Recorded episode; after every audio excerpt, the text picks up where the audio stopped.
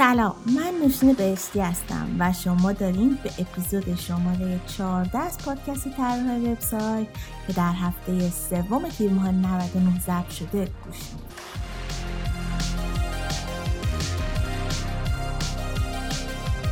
پادکست طراح وبسایت برای دوستانی مناسبه که عاشق تکنولوژی و برنامه نویسی هستن و دوست دارن تبدیل به یک طراح وبسایت حرفه‌ای بشن. پس اگه کسی رو می‌شناسید که این خصوصیات رو داره حتما پادکست ما رو بهش معرفی کنید.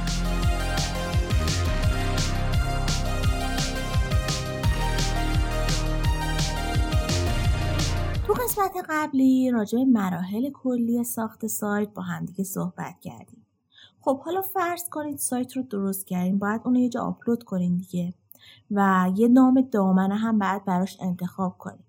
توی این قسمت از پادکست راجع به این قرار صحبت کنیم که هاست چیه چه نوع هاستی برای چه نوع سایتی مناسبه دامنه چیه و چجوری می‌تونیم یه دامنه مناسب برای سایتمون انتخاب کنیم لینک مقاله های مرتبط رو هم حتما در توضیحات پادکست قرار میدم. آدرس سایت رو هم که دیگه فکر کنم می‌دونید. طراح با من همراه باشید.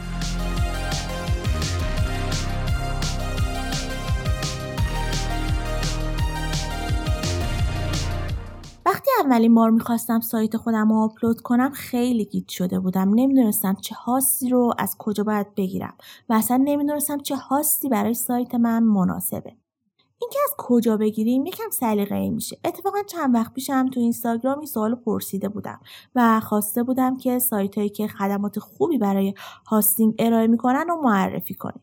جالب بود هر کسی یه جایی رو معرفی کرده بود و خیلی خیلی سایت های مختلفی رو پیشنهاد داده بودین. پس نمیشه یه جایی رو معرفی کرد. به نظرم با یه search کردن و یکم تحقیق کردن می‌تونین جای مناسب خودتون رو پیدا کنین. خب اول برای داشتن سایت باید یه فضایی داشته باشین که بتونین همه داده ها مثلا عکس ها فایل های CSS JavaScript و PHP و اینا رو ثبت کنه و تو خودش نگه داره. به این فضا سرور گفته میشه و همه سایت هایی که وجود دارن اطلاعاتشون روی یه سرور سوار میشه. هر سرور اختصاصی یا مجازی که به اینترنت متصل میشه یه آدرس منحصر به فرد داره که بهش آدرس IP گفته میشه. یه سرور رو تو حالتهای مختلفی می‌تونین داشته باشین که بهترین حالتش اینه که شما یه سرور اختصاصی بخرید داشتن سرور اختصاصی مزیت های زیادی داره مثل امنیت بالا و اینکه می‌تونید بدون هیچ محدودیتی هر چقدر که بخواین اطلاعات آپلود کنین و به همه منابع اون سرور دسترسی داشته باشید و بدون اینکه نگرانی از بابت ترافیک داشته باشین می‌تونین هر اطلاعاتی رو هر چقدر که بخواین به اشتراک بذارید از نظر امنیتی هم بهترین حالت ممکن داشتن یه سرور اختصاصیه. چون فقط مال خودتون و سایت دیگه به اون دسترسی نداره که البته این مسئله برای بعضی از شرکت ها خیلی خیلی مهمه. تنها مشکلی که این سرورها دارن قیمت اولیه و هزینه نگهداری بالاشونه که باعث میشه تقریبا هیچ کس برای شروع کارش سراغ این سرورها نره.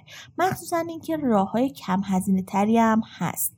مگه اینکه واقعا به ویژگیهاش نیاز داشته باشن و محدودیت مالی هم نداشته باشن. حالا بریم سراغ اون راه های کم هزینه تری که گفتم. مورد بعدی سرورهای مجازی هست. اینا همون سرورهای اختصاصی هن که قسمت بندی شدن و هر قسمت رو جداگانه استفاده می‌کنن. تو این حالت هم شما امنیت و دسترسی به منابع دارین اما کمتر. خب قیمت های سرور مجازی پایین تره اما نه اونقدری که همه بتونن اونو تهیه کنن.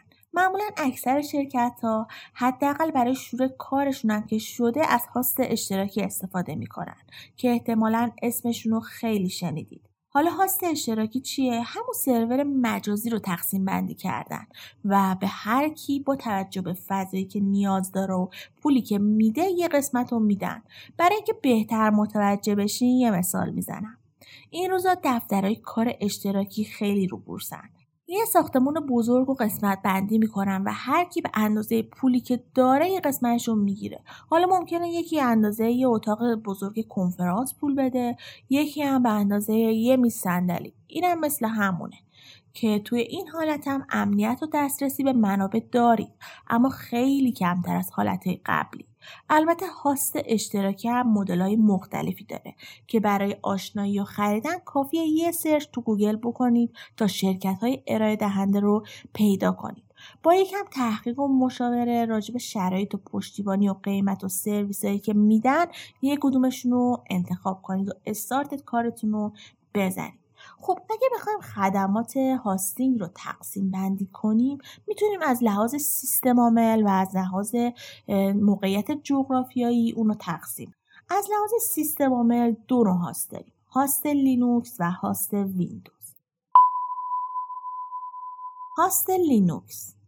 هاست لینوکس برای سایت هایی که با زبان PHP طراحی میشن خیلی مناسبه و با کیفیت بسیار بالاتری نسبت به هاست ویندوزی این وبسایت ها بارگذاری میشن. در هاست لینوکس CMS های آماده مثل وردپرس و جوملا عملکرد بهتری دارن و در بعضی از کنترل پنل ها با چند تا کلیک می‌تونین اونا رو نصب کنید. یا مثلا زمانی که هاست لینوکسی دارین وقتی که به خطایی می‌خورین هاست لینوکسی با ارائه log هایی که بهتون میده کمک می‌کنه که خیلی سریع مشکل رو پیدا کنین و اونو حل کنین. تنها ایرادی که میشه از هاست لینوکسی گرفت که البته اینم ایراد نیست اینه که هاست لینوکسی از ASP.NET و MSSQL پشتیبانی نمی‌کنه و مخصوص زبان های PHP و MySQL هستش. مورد دوم هاست ویندوز. هاست ویندوز بر پایه سیستم عامل ویندوز بنا شده. وقتی می‌خواین هاست تهیه کنین باید اول فکر کنید ببینید که از چه پلتفرمی برای توسعه وبسایتتون استفاده می‌کنید بعد ببینید که چه هاستی برای شما مناسبه. خوب بعد از اون باید مشخص کنید که چه فضایی رو برای وبسایتتون نیاز دارید خدمات hosting معمولا به صورت ماهیانه و سالیانه ارائه میشن. که اگه به صورت سالیانه خرید کنید معمولا خیلی بصرفه تر و یه تخفیفی هم روش می‌خوره. پس بهتر از قبل در رابطه با حجم میزبانی، ترافیک وبسایت و منابع رم و سی مورد نیازتون فکر کنید و تقریبی اونا رو تخمین بزنید تا بعدا با مشکل مواجه نشید. هاست ویندوز قابلیت میزبانی وبسایت هایی با CMS هایی مثل وردپرس و جوملا و کلا پلتفرم های معروف PHP و ASP رو داره. پس برای استفاده از این وبسایت ها در هاست ویندوز با محدودیتی مواجه نیستین. پس اگه می‌خواین هاست تهیه کنین حتما به زبانی که سایتتون رو با اون نوشتین دقت کنین. جدیدا شرکت های hosting به جز هاست ویندوز و لینوکس یه هاست دیگه هم ارائه می‌کنن که با عنوان هاست وردپرس هست. حالا هاست وردپرس چیه؟ هاست وردپرس میشه گفت زیر مجموعه‌ای از هاست لینوکسه این نوع هاست معمولا برای سیستم مدیریت محتوای وردپرس طراحی شده. در واقع منابع و تنظیماتی که یه سایت وردپرسی بهش احتیاج داره رو ارائه میده. هاست وردپرس در پنل خودش یه سری option های خاصی رو هم اضافه تر داره. سایت هایی که با این نوع هاست راه اندازی شدن با سرعت بهتری نسبت به hosting ها load میشن. در سایت های وردپرسی با توجه به کنترل پنل هاست ویژگی های مثل مدیریت وردپرس حذف و اضافه کردن برخی از افزونه ها و مدیریت دسترسی به کنترل پنل رو هم داره. بازم میگم خیلی مهمه که از کجا هاست domainتون رو تهیه کنید حتما سعی کنید از جایی هاست domain رو تهیه کنید که پشتیبانی خوبی ارائه می‌کنه. تا اگه یه وقت به مشکل خوردین بتونید از خدمات پشتیبانیش استفاده کنید. خب پس اگه می‌خواین یه هاست برای یه سایت وردپرسی انتخاب کنین بهترین انتخاب اینه که هاست وردپرس رو انتخاب کنین. اگه حالا دسترسی به هاست وردپرس نداشتین گزینه دومتون حتما هاست لینوکس باشه. خب تا اینجا توضیح دادم که هاست چیه و چه نوع هاستی برای چه نوع سایتی مناسبه. بعد از یه استراحت کوتاه نوبت می‌رسه به دامین و توضیح میدیم که دامین چیه و چجوری می‌تونیم یه دامین مناسب تهیه کنیم. پس با من همراه باشید.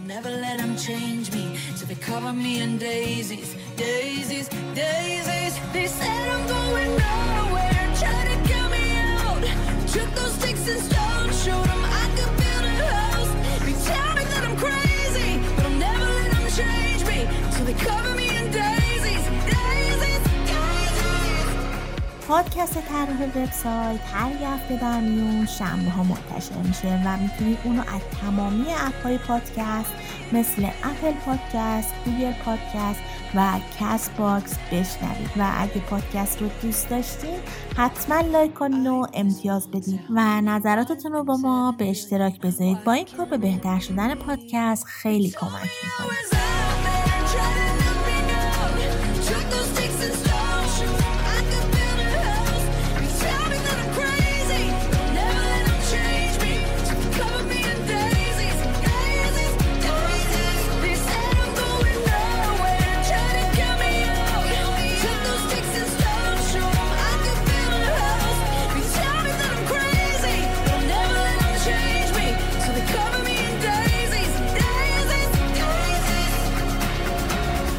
خب تا اینجا پادکست توضیح دادم که هاست چیه انواعش چی هستش و چه هاستی مناسب چه نوع سایتیه.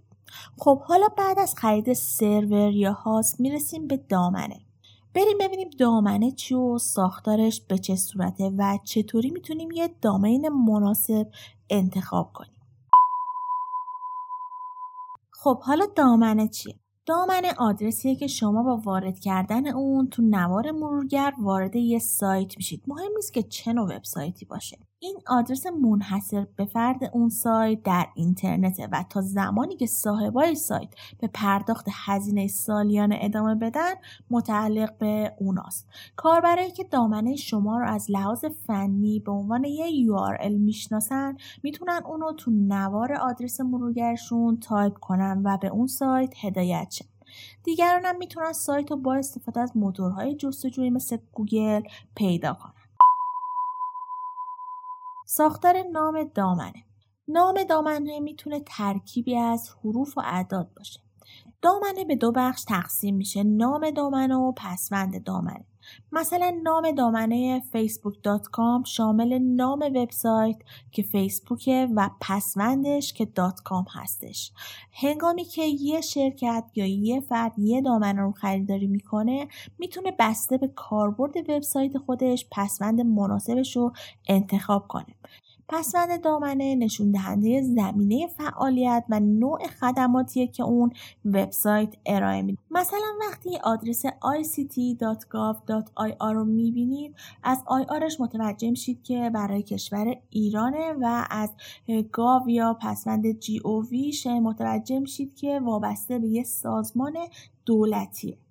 TLD ها به شما این امکان رو میدن تا وبسایت هایی با یک نام اما های متفاوتی داشته باشید. مثلا آدرس google.com دامنه اصلی و google.net دامنه دومه. هر دوشون به موتورهای جستجوی گوگل هدایت میشن و google.org هم مربوط به یک رویکرد آموزشی گوگله.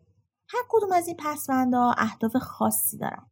مثلا پسوند .com مخفف commercial برای کسب و کارهای آنلاینه. پسوند ORG مخفف organization یا سازمان مناسب برای سازمان هاست. پسوند .net مخفف network یا شبکه ارتباطی مناسب برای خدمات زیرساختی شبکه است. از سال 2014 به بعد پسوندهای زیادی به این مجموعه ها اضافه شدن که می‌تونید تو گوگل سرچ کنید و پسوندهای جدید رو ببینید. بخش نام دام نام دامنه در واقع همون اسمیه که برای سایتتون انتخاب می‌کنید. البته کس دیگه ای قبل از شما اون نام رو نباید انتخاب کرده باشه. مثل آدرس طراح یا snap.ir زیر دامنه یا ساب دامنه زیر دامنه سومین قسمت دامنه است که به عنوان بخشی از دامنه بزرگتر شناخته میشه. شما می‌تونید با زیر ها بخش های مستقل وبسایتتون رو راه اندازی کنید. فرض کنید یه سایت آموزشی مثل ما می‌خواد بخش فروشگاه اینترنتی رو راه اندازی کنه.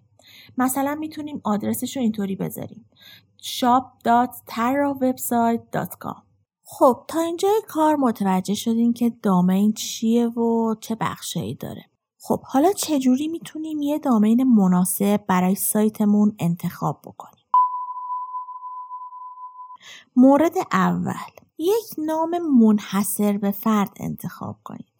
اگه سایت شخصی برای خودتونه بهترین حالت اینه که از نام و نام خانوادگی خودتون استفاده کنید. مثلا بذارید نوشین بهشتی dot com یا بذارید نوشین خط تیره بهشتی dot com.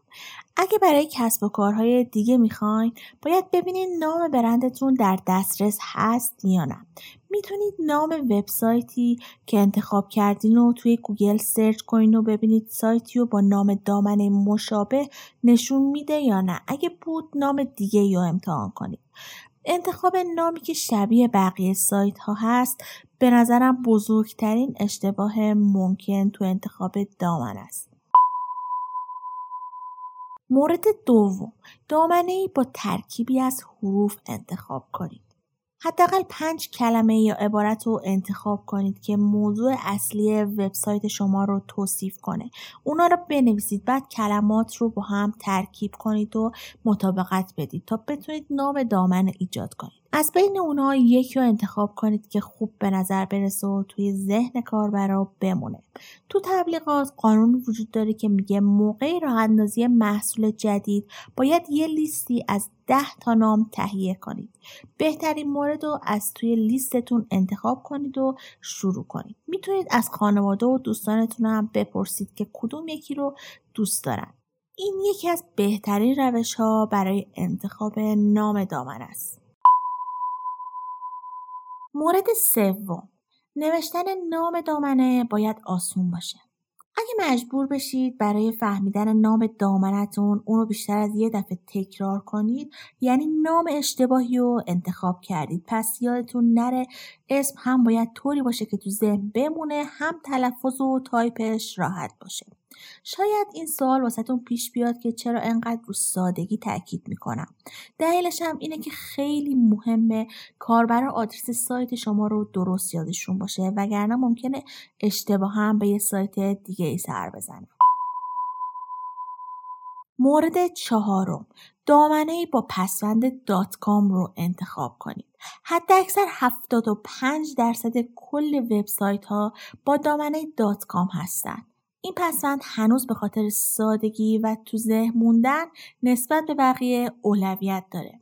اگه فقط نام دامنه رو بدون پسوند com net یا info وارد کنید بعضی از مرورگرها به طور پیشفرض با پسوند dot com رو باز می‌کنن پس اگه دامنه رو با پسوند dot com انتخاب کنید این یه نکته مثبت هم براتون داره پیشنهاد می‌کنم که نام سایتتون رو علاوه بر پسوند اصلی با سایر پسوندهای عمومی و پرکاربردم ثبت کنید. با این کار دیگران نمی‌تونن پسوندهای دیگه برند شما رو بخرن و ازش سوء استفاده کنن.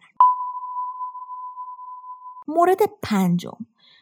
دامن هرچی کوتاهتر باشه بهتره. همونطور که گفتیم نام دامنه هرچی کوتاهتر باشه بهتره.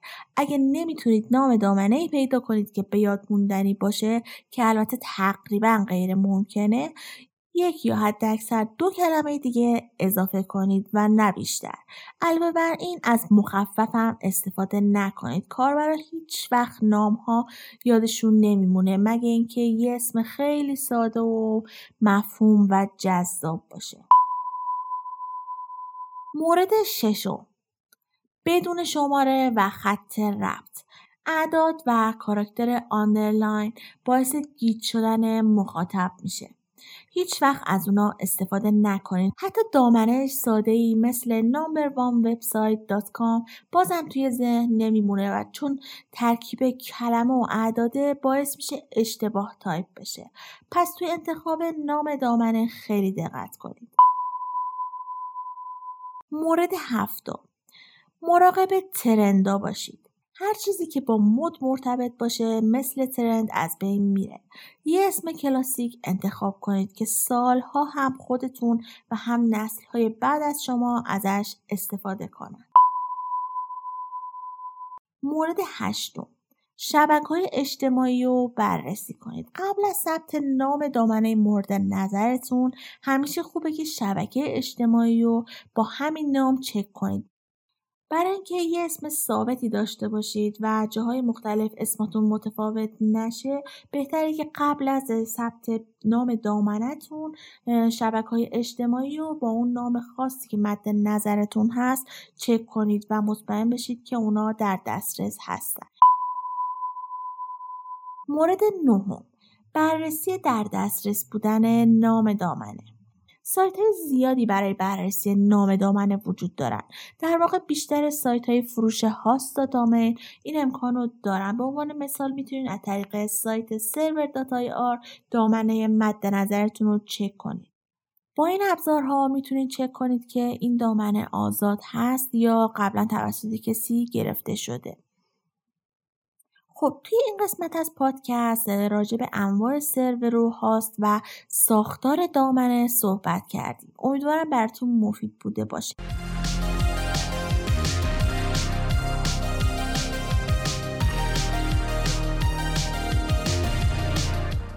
که شنیدید رو. من نوشینه بهشتی به کمک دوست خوبم زهرا جعفری تهیه کردیم که توی این اپیزود از این پادکست راجع به انواع سرور و هاستا و انتخاب دامنه توضیح دادم. اگه محتوای این اپیزود رو پسندیدین ممنون میشم به اشتراک بذارید تا افراد دیگه هم از این مطالب استفاده کنن. و یادتون نره که از طریق سایت ما که با آدرس کام هست و همچنین از طریق اینستاگرام و تلگرام که با آدرس طراح وبسایت آندرلاین هست ما رو از نظرات خودتون مطلع کنید. ممنون که تا پایان پادکست همراه من بودین. شاد و بروز باشید.